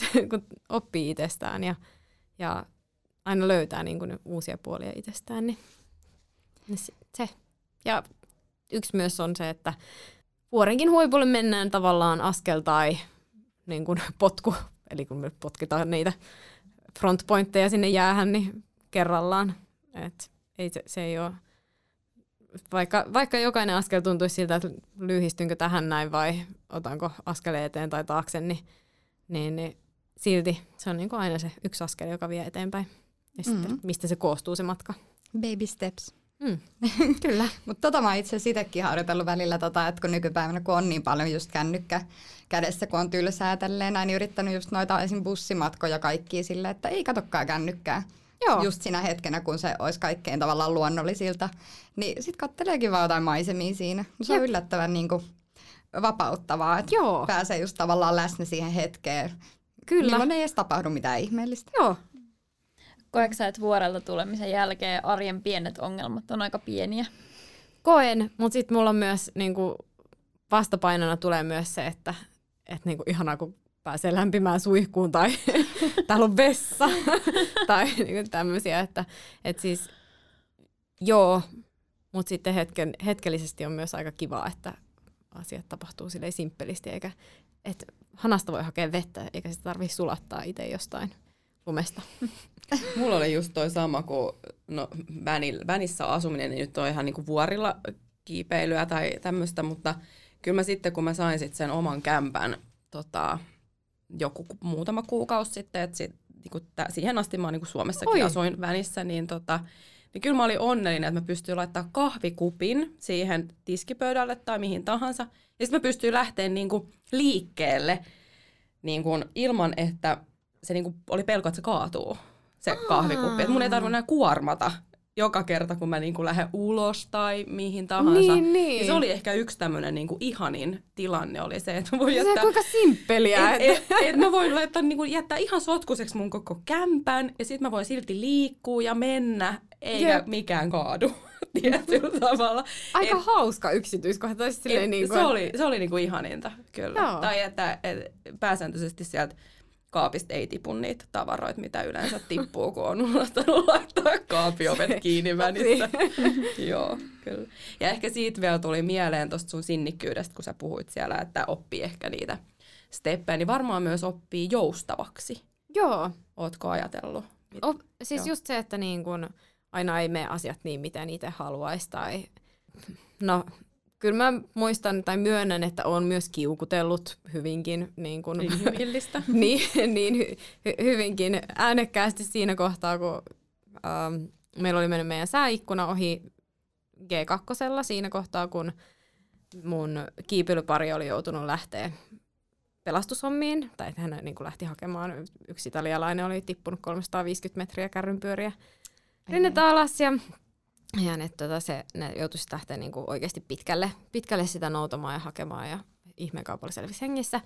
Mutta tavallaan niinku siihen pelastusoperaatioon meni meidän sääikkuna. No sitten me yritettiin vielä niinku ison myrskyn jälkeen viikko puolitoista myöhemmin, että mennään katsoa, että voisiko sinne mennä. Ja sitten oli tullut jäätävä, tai siis niin kuin, että kun lunta oli tullut niin paljon, lumivyöryriski oli tosi tosi iso, niin, niin kyllä mulla niin kuin, siinä kohtaa, että kun oli niin, oli niin vahva olo ja valmis olo ja semmoinen, niin kuin, että mä niin tiedän, että mä pääsisin tonne huipulle, niin sitten tulee joku tommonen asia, mihin sä et voi vaikuttaa, niin ehkä siinä just oppii sitä semmoista joustavuutta, että okei, mitkä ne on ne asiat, mihin, mihin mä voin kontrolloida ja mitkä on mun niin kuin, vaikutusvallassa. Mutta sitten kun on asioita, joihin ei voi tehdä mitään, niin sitten otetaan, niin kuin, toimitaan sen tilanteen mukaan ja valitaan siihen paras vaihtoehto. Kyllä. Mm-hmm. Kyllä tietynlaista mm. luonteenlujuutta vaatii sekin. Ja... Niin, jos sä kysyt Donilta, niin en mä kyllä hirveän luon, luonteen vahva ollut siinä kohtaa. mm. Mutta toisaalta sä oot niin kun tarkastellut sitä hetkeä, ja mm. ehkä, ehkä sitten niin kun ensi kerralla osaat jo niin kun olla silleen, että hetkinen, nyt on tulos tämä kohta, missä mä viimeksi ehkä vähän kiukustuin, niin nyt mä oonkin nyt sitten silleen, että kaikki menee hyvin. Niin. Et toisaalta se on hyvä, että huomaa myös niitä niin, kyllä. omia kehityskohteitaan. Joo, ja siis noistahan niin kuin loppupeleissä kuitenkin oppii kaikista eniten. Että kyllä mä oon esimerkiksi nöyryyttä oppinut tosi paljon siinä, että, että aina ei niin kuin hammastakaan purren saa asioita tehtyä. Että kaikki ei ole omassa hallinnassa. Kyllä. Joo, voitaisiin tästä ottaa pieni tauko ja sen jälkeen mennä tonne G2 sinne Pakistaniin. Joo. Ja voidaan keskustella vähän tuosta selviytymisestä ja noista ongelmatilanteista siellä vuorilla. Niin palataan kohta. Yes. Hei, ootteko te muuten kuullut, että Kamussa on ale meidän oiskopetaa kuuntelijoille? Joo, itse asiassa koska on joulukuu, niin 12 prosenttia alennusta kaikesta kiipeilykamasta ja vaatteista. Mitäs te olette muuten ajatellut ostaa mulle joululahjaksi? Jaa, mitähän sulla olisi toivelistalla?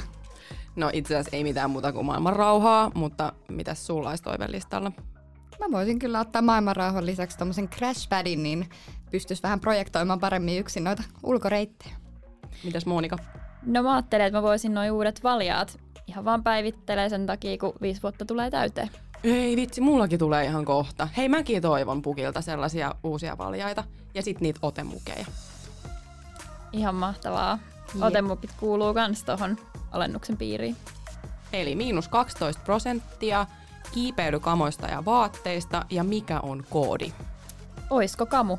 Eli kamu.fi. Ja koodi käy myös myymälässä, kun sanot oisko kamu tiskillä. Ja koodihan on voimassa tästä päivästä jouluaattoon asti.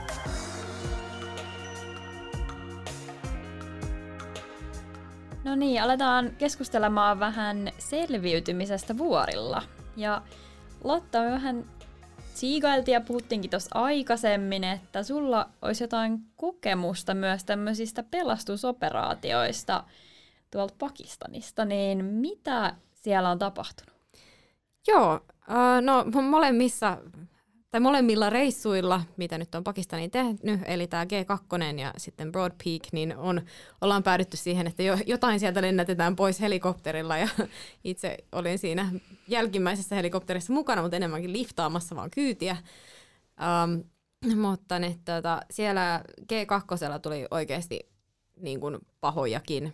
Tuossa vähän viittasinkin tähän, että tämä italialainen, joka tuli siellä alas 350 metriä kärrynpyörillä. Ja saman tien siitä sitten lähti Don ja Dennis. Dennis itse asiassa tuli sitten sinne Broad Peakille meidän kanssa samaan retkikuntaan, että satuttiin vaan ole, ole samassa basecampissa silloin.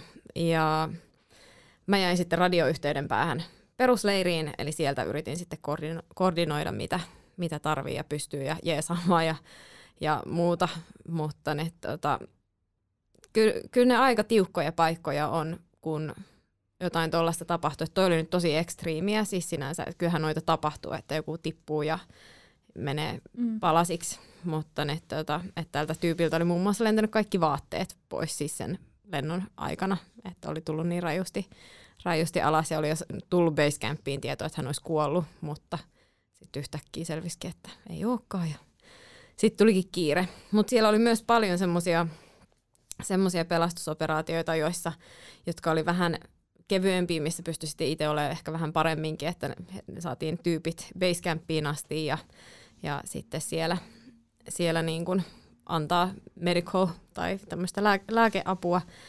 Tämä mun kiipeilypari on, hänellä on medikin koulutus, mikäköhän sekin olisi taas ensihoitajan tai tämmöisen koulutus, niin, niin se yrittää mulle sitten koko ajan opettaa siinä samalla ja että on saanut silleen, silleen jeesa, tai haluaisin kyllä ihan oikeasti niin kun käydä koulutuksiakin, että siis tuntui niin pahalta se, että tällä kertaa mä en saanut lähteä mukaan sinne, koska et sä voi lähteä sähläämäänkään ilman, että sä oikeasti osaisit, mm. osaisit sitten tehdä asioille jotain. Mutta kyllä kuulemma nyt pikkuhiljaa olisi niinku sekä nopeus, että siinä piti olla vaan niin älyttömän nopea, että myönnän, en olisi viime vuonna pysynyt millään Denisin ja Donin peesissä niin kuin vielä silloin kesällä. Ja sitten just se, että, että sinne ei voi niin kuin mennä, mennä sähläämään. Mutta tommoisia. No mitä siinä sitten siinä niinku, tässä toisessa tilanteessa tapahtui? No meillä oli oikeastaan koko retkikunta siellä Broad Peakilla ollut koko ajan vaihtelevasti kipeänä. Mulla oli itsellä keuhkoputken tulehdus koko sen ajan ja Donilla taas sitten keuhkokuume, joka sitten vähän vaihteli sille, että välillä parempi, välillä huonompi. Dennis sai omansa jollain hienoilla venäläisillä antibiooteilla kuriin. Mietittiin vähän, että mitä antibiootteja ne oli, tujuja olivat. Mutta sitten Doni laitui niin pahaksi, että sitten ei ollut muuta kuin ihan alettiin puhua, että parista päivästä kiinni, että selviääkö, jos, jos ei sieltä evakuoida. Niin, niin. Sitten mm. siinä kohtaa just piti miettiä se pitkän tähtäimen suunnitelma, että että okei, itselläkin oli ollut keuhkoputken tulehdus koko ajan, koko ajan vähän niin kuin heikentynyt. Sääikkuna ei ollut seuraavaan kahteen viikkoon näkyvissä. Että kannattaako mun jäädä, niin kuin, jäädä tänne venaamaan. Plus sit siinä on vielä se, että naisena Pakistanissa niin ei ole oikein mm, pitäisi olla joku mies valvomassa. Niin, niin sitten Dennis ei ollut mitenkään hirveän innoissa ottamassa musta vastuuta, niin, niin, niin sitten lähdettiin, tai liftasin, liftasin helikopterin kyytiin ja, ja sieltä sitten pois. Mutta pakistanilainen sairaala on muuten todella mielenkiintoinen kokemus, varsinkin tämmöinen niin kuin syrjäinen sairaala. Että ne miehet, esimerkiksi mieslääkärit, niin ne ei voinut koskea muhun Oho. Meinasin vetää sitä paidan pois. Silleen, no niin, otetaanpa EKG. Niin no, no, no. se on oh my god. Okay. Joo, vaan samalla tavalla. Kyllä. Joo. Eli onko tavallaan yleensä sitten se, miten näistä tilanteista selvitään, niin onko se yleensä evakuointi se, mitä tehdään, vai onko se just tämä, että sitten jotenkin ens, yritetään ensihoitaa vai? Totta kai pitää olla kykyä hoitaa niin kuin siinä tilanteessa mahdollisimman niin kuin että miten vaan pystyy. Että et joko sitten lääkkeillä tai niin kun, siis ensiaputaidot ylipäänsä mm. olisi hirveän tärkeä olla olemassa. Itse olen käynyt jonkun EA-kurssin, mutta haluaisin käydä ihan tämmöisen niin kun vuorille tarkoitetun koulutuksen, että varmasti, varmasti niin käytännössä tuolla oppii, mutta se, että olisi sitten enemmän tietoa ja taitoa, niin olisi, olisi tosi tärkeää. Ja vakuutukset kuntoon aina, jos lähdette vuorille. Et just se, että sul pitää aina olla se mahis, että voidaan tulla hakemaan helikopterilla. Helikopteri ei lennä yli kuuteen puoleen tonniin, eli kannattaa sitten pitää huolen, että, että ne tota, tapahtuu joko sen alapuolella tai sitten ö, se, että sitten joutuu muut yrittää laskea, laskea sen tyypin alaspäin sieltä. Et sama kävi se italialaisen kanssa, että seuduttiin ensin raahaa kilometrikaupalla pois sieltä vuoren juurelta. No miten tota, mitkä on sitten tämmöisiä yleisimpiä onnettomuuksia tai ilmiöitä, joiden takia sit noihin pelastusoperaatioihin voi päätyä? Um, no mitä itse olen nähnyt, niin aika paljon tulee just vuoristotautia. Et vuoristotaudissa joko aivoihin tai keuhkoihin alkaa kertyä nestettä. Ja se, se, sä periaatteessa niinku hukut omiin nesteisiisi.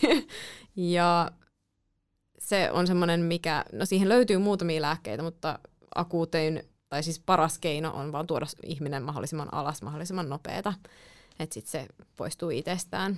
Mutta näitä, näitä on, on törmännyt. Olin Annapurna Basecampissa ähm, treenaamassa Donolista kiipeämässä ja mä sitten me hän niin kuin akklimatisoinniksi ki- kiipesi mun kanssa sit siinä lähivuoria. Ja meidän naapuriteltassa oli semmoinen Mr. Kim, joka sitten hänellä on just loppunut lisähappi siellä. Seitsemässä tonnessa lyhistynyt ja oli 36 tuntia ottanut sitä, että, että kun hänellä oli vähän huo, niin kuin, vakuutusyhtiö oli ollut eri mieltä, että olivat silleen basecampi olla että, että viekää hänelle puhelin, että heidän pitää saada tietää, että miten, miten niin kuin, että onko tämä tyyppi oikeasti niin kuin, kipeä. Niin ei kukaan pysty viemään puhelinta tuosta noin vaan basecampista. Kaikki oli just käynyt huipulla ja aivan rikki ja näin, että, että kyllä kannattaa miettiä vähän, että minkälaisen vakuutuksen sinne ottaa, että varmasti, varmasti sieltä sitten joku, että Mr. Kim sitten saatiin tuotua alas ja oli vielä hengissä, mutta menehtyi sitten sairaalassa. Että tommoset mm. on tyypillisiä, mutta sitten mm, onhan just näitä niin kuin liukastumis, kaatumis, äh, tippumis, onnettomuuksia. Et kyllä, saa, kyllä saa aina miettiä, että pysyisi järki, järki päässä ja voimia riittävästi, että sulla on aina niin kuin, kyky tuoda itsesi alas siitä tilanteesta, missä oot. Tai että ikinä ei saisi päästä niin äärirajoille, että mikään huippu ei ole sen arvoinen, että sulla loppuu voimat niin, että sä et pääse tulee alas sieltä. Että 80 prosenttia tuommoisista onnettomuuksista tapahtuu alas tullessa. Aivan. Joo. Joo, minkälainen vakuutus tuollaisesta kannattaa olla? No, mulla on äh, extreme-urheiluvakuutus. Et Fennialta on, et se on, mitä on mu- muutamien muidenkin suomalaisten kiipeilijöiden kanssa että oikeastaan ainoa, mitä Suomesta on löytynyt niin kuin riittävän hyvä. Joo, kun noihän on noin vakuutukset usein vähän sellaisia, että ne ei välttämättä niin kuin kata ekstriimurheiluun nimenomaan, että meillä oli työpaikallakin jouduttiin niin kuin laajentaa meidän vakuutusta, että se kattaa, kun kiipeilykin lasketaan Kyllä. ekstriimurheiluksi, niin Kyllä. siinäkin saa olla tarkkana. Joo. Et se on, toistaiseksi ei ole onneksi itselle tapahtunut mitään hirveän isoa tai vakavaa, mutta, mutta ne, tuota, kyllä ainakin mihin on tarvinnut sitä vakuutusta, niin on sitten ollut, ollut hyvä. Miten tota, mites muuten tämmöisiin tilanteisiin voi valmistautua ja varautua kuin vakuutuksella? No mä sanon esimerkiksi meidän äidille aina, että sen, sen takia mä treenaan niin kovaa, että mä pystyisin minimoimaan riskejä siellä. Että mulla olisi mahdollisimman hyvä kunto siihen, että, että mä pystyisin aina tuomaan itseni omin voimin tilanteesta kuin tilanteesta pois. Et joka kerta, kun sä saatat itse sellaisen tilanteeseen, että sä tarvit jonkun muun apua, niin sä riskeerat myös niiden muiden hengen. Et se on jo tosi itsekästä, että puskisit sen niin äärirajoille, että ei että alkaisi tarvii muiden apua. Mm, Tuo on kyllä hyvä pointti. Uh, miten semmoisessa tilanteessa tulee sitten toimia, jos sä apua? Riippuu vähän todennäköisesti, tai toivottavasti sulla on joku ihminen riittävän lähellä, että siihen pystyisi pyytää apua. Radiopuhelimella yhteys Basecampiin. Basecampissa on aina joku ihminen, jolla on, niin kun, jos tilanne vaatii, että pitää sitten lähteä soittaa jonnekin helikopteriapua tai vastaavaa. Mutta joka tapauksessa Basecampista, ainakin tämmöisillä isommilla operaatioilla, ja siis niin, no, si- sitä kautta yleensä jotenkin apu järjestyy, että et eihän mekään oltu samassa retkikunnassa esimerkiksi tämän italialaisen kanssa G2, mutta ne, tuota, se, että se saapui se viesti sinne leiriin, niin sitten sieltä valikoitu nämä oikeastaan kovimmat ja nopeimmat, jotka sitten lähti saman tien jeesaamaan. Joo, ja eikö se aika yleistä vuorikiipeillä, varsinkin jos talviaikaan tekee, että siellä saattaa sormet ja varpaat jäätyy niin pahasti, Joo. että joutuu amputoimaan? On hyvinkin tyypillistä. Mulla hän sanoi, siis mä en tiedä mitä, mitä mä siinä kohtaa mietin, mutta nyt, tota, ehkä sitä, että on suomalainen ja tiedän mitä pakkanen on. mutta nyt, tämä Don just sanoi mulle ennen kuin lähdettiin Broad Peakille, että oot varautunut siihen, että, että kun tullaan takaisin, niin su, että 50-50 mahis, että ei ole sormia, varpaita tai nenää messissä. Että, Ai kauhean. Mutta siis, niin, sitten vaan koko ajan yrität ennakoida sitä, että ei päästä siihen tilanteeseen, että et, et, tota. Siis esimerkiksi se on tosi raivostuttavaa aamuisin, että sä niin kuin kuivatat sun kamoja. Että kaikki lapaset pitää olla ihan rutikuivia, kaikki sukkien ja kengät, kengät on kaksi, vuori, niin kuin kerroksiset, niin kaikki ne kerrokset pitää olla siellä kuivattuna. Niin se on tosi raivostuttavaa, mutta jos haluat säilyttää kaikki, kaikki sormet ja varpaat, niin vaan pakko tehdä.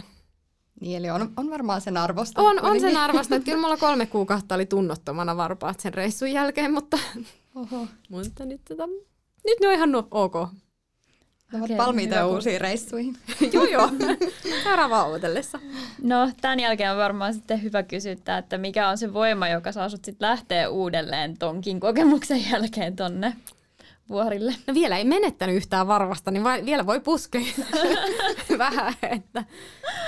Vielä ei päästy limittiin. Kyllä, kyllä se on edelleen se niinku uteliaisuus ja se seikkailuhalu ja kaipaa sitä adrenaliinia. Ja siis mulla on niin, niinku, kun mä oon saanut jotain kommentteja ihmisiltä, että et pakenet sä jotain tonne, että älä nyt, siis tulee tämmöisiä niinku, ihmiset kommentoi, äh, laittaa viestiä, että että sä oot sekasin ja sulla on niin kuin joku ongelma ja et oo itsellesi armollinen ja mene mieluummin psyko- psykoterapiaa ja muita tämmöisiä mukavia.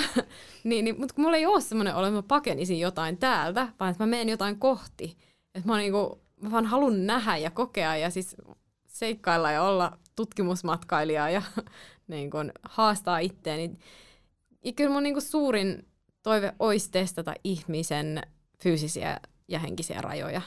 Et on ne sitten mun omat tai sitten ne on niin kuin ylipäänsä vähän isommassakin mittakaavassa, niin Joo. kiehtoo.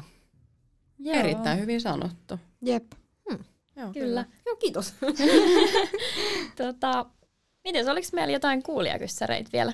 On, otetaan ihan muutama. Meillä alkaa niin sanotusti ö, aika puskemaan Vastaan. Pää, vastaan. Ja tota, ö, täällä on, ota muutama kysymys, niin ihan tämmöinen, että mi, minkälaisella lämpöarvoilla sulla on makuupussit kiipeilyreissuihin? Lähtee aina muutama eri makuupussi ö, Basecampiin ja me tehdään tosi paljon sitä myös, että me kerrostetaan, eli sitten sä tunget kaikki sun, siis kun kyse on siitä, että yritetään saada sheivata pois grammoja, niin oisko mulla nollasta miinus 30 ollut, että siellä niin kun Broad Peakillä Basecampissa mulla oli se miinus 30 makuupussi, voisiko olla jopa miinus 40. Ja, mutta sitten vuorelle otetaan vaan mahdollisimman kevyttä ja sitten sä tunget kaikki sun noi untuva vaatteet sinne päälle ja, ja et silloin, vaikka siellä on ollut semmoista miinus 50 niin kuin yöaikaan, niin niillä untuva vaatteilla on saanut semmoiseen miinus 15, miinus 20 makuupussiin silleen, että ei ole kuollut. Kyllä on ollut vähän epämukavaa välistä, mutta vilkasta. Toihan on ihan nerokas kyllä. Joo. Joo, että miksi, miksi kantaa niinku ylimääräistä, Niin. jos, jos voi tolleen tehdä. Pääsit helpommalla. Pinkki vitonen. Pinkki Vitonen tästä. Mites sitten tuota, kysymys on, että mikä on hyvä progressio aloittelija, aloittelevalle vuorikiipeilijälle? Eli mistä voisi aloittaa? No ihan varmasti se, että ö, kehittää sitä luonnossa liikkumistaitoansa, selviytymistaitoja. Voi tehdä vaikka ihan Lapin niin kuin luonnossa nyt tällä hetkellä, kun ei minnekään muualle pääse, niin ihan vaeltamalla ja ylämäkeä ja muuta kehittää peruskuntoa.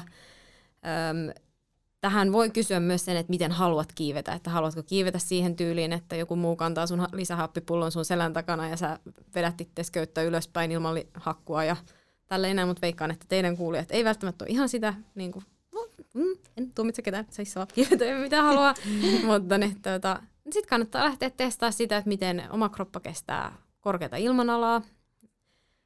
Öm, on just hyvä kehittää niin kuin semmoista siis voimaa ja, tai tähän lajiin tarvittavaa voimaa ja mm, tekniikkaa, että et kyllä varmaan kaikki köysitekniikat ja muut olisi olis hyvä osata ja just seinäkiipeilyn perusteet nyt ainakin, että jos ei pelkästään sitä kävelyä halua. Että kyllä kaikki tuommoiset lisää sitä itsevarmuutta plus antaa sitä pelivaraa sinne. Ja varmaan sitten jotain henkistä mentaalipuolta ja just Kyllä, mitä ollaan ja- puhuttu koko Joo. itse jakso Joo, lähestulkoon, niin. niin, niin tota, varmaan sitä kanssa. Joo, ja sitten tulee siinä, kun vaan vie itteensä koko ajan vähän pidemmälle sinne epämukavuusalueelle. Hyvä. Meidän pitäisi nyt sitten miettiä, että, että mikä on meidän päivän beta, eli mitä tästä jaksosta ollaan saatu Irti. irti. Ja me jo tuossa vähän niin kuin meillä oli tuossa tauko, niin me sitten vähän juteltiinkin ja, ja, ja just Lotte sanoi hyvin, että, että pyrkii niin kuin miettimään realistisesti asioita, pelkoja? Miten se menikään? Sulla oli tosi hyvin se sanottu. No siis vähän niin kuin astuu aina tilanteessa itsensä ulkopuolelle ja että kun tulee se epämukava olo, niin on se sitten vaikka fyysistä kipua, jos sä oot juoksemassa ultrajuoksua, en ole päässyt tässä kesällä vuorille, niin on käynyt juoksemaan pari ultrajuoksua omatoimisesti, niin silloin kun alkaa sattua, niin onko, että voinko mä kuolla tähän, jos vastaus on en, niin sitten seuraavaksi, että voiko tästä tulla jotain pitkäaikaisia vammoja. Jos vastaus on joo, niin sitten ehkä kannattaa niin kuin miettiä pitkällä tähtäimellä ja jättää homma siihen. Mutta jos ei, niin sitten jatkaa vaan. Et varpaan kynnet ei haittaa, jos ne lähtee, mutta sitten polvivamma, jos sä joudut kuntouttaa seuraavat kolme kuukautta taas, niin haittaa. Kyllä. Mm. Varmaan jotain tämmöistä. Eli vähän niin kuin oppii tarkastelemaan omia ajatuksiaan ja niin. ajattelemaan omia ajatuksiaan. Et onko esimerkiksi pelko vaan tunnetila vai niin kun, Se, se, ei, niin, se, ei ole, se ei ole fyysinen asia, vaan se on ihan tunnetila, niin onko mm. siitä hyötyä tilanteessa vai ei, niin kannattaa miettiä tämmöisiä. Niin, Kyllä. kuulostaa vähän myös sellaiselta itsensä ylittämiseltä myös jossain määrin. Joo, kyllä. Kyllä. Onko Julia tai Monika teillä vielä jotain mielen päällä? Mulla ei ole enää mitään lisättävää. Tämä oli hyvin avaava ja avartava keskustelu, niin ei herännyt nyt lisäkysymyksiä. Mitäs Monika? Mm. Joo, ei kyllä tämä on niinku, tästä sai kyllä paljon irti. Kyllä. Kiitos. Lotta, kiitoksia erittäin Kiitos. paljon, että sä olit meillä vieraana täällä ja, ja tota, on, on tosi mukava kuulla ja nähdä, että olet myös upean älykäs, Oi, vaikka kiitos. olet niin kuin myös sisukas treenaaja ja tällaista, niin on tosi, tosi kiva, kiva että tota, tulit juttelemaan näistä sinun ajatuksistasi. Tämä oli kanssa. kunnia olla täällä toisten Baby Beastien vieraana. Voidaan tehdä Baby Beast-tiimi. Kyllä. Tehdään. Laitetaan IGC. Hyvä. Eiköhän pistetä tältä päivältä jakso purkkiin ja kiitos kun olitte taas kuuntelemassa meidän turinoita ja meidät hän löytää Instagramista nimeltä Oisko Betaa. Kiipeilijän tarinoita tai aiheita voit laittaa meidän mailiin beta.oiskobetaa.fi. Ja meidän nettisivuthan on www.oiskopetaa.fi, joiden kautta pääset myös lukemaan muun muassa meidän mielettömiä blogeja kiipeilymaailmasta. Ja muistakaa hei käydä hakemaan noin joululahjat pukinkonttiin koodilla Oisko Kamu Kamusta tai Kamun verkkokaupasta kamu.fi. Morjensta moi! Moikka! Moi moi!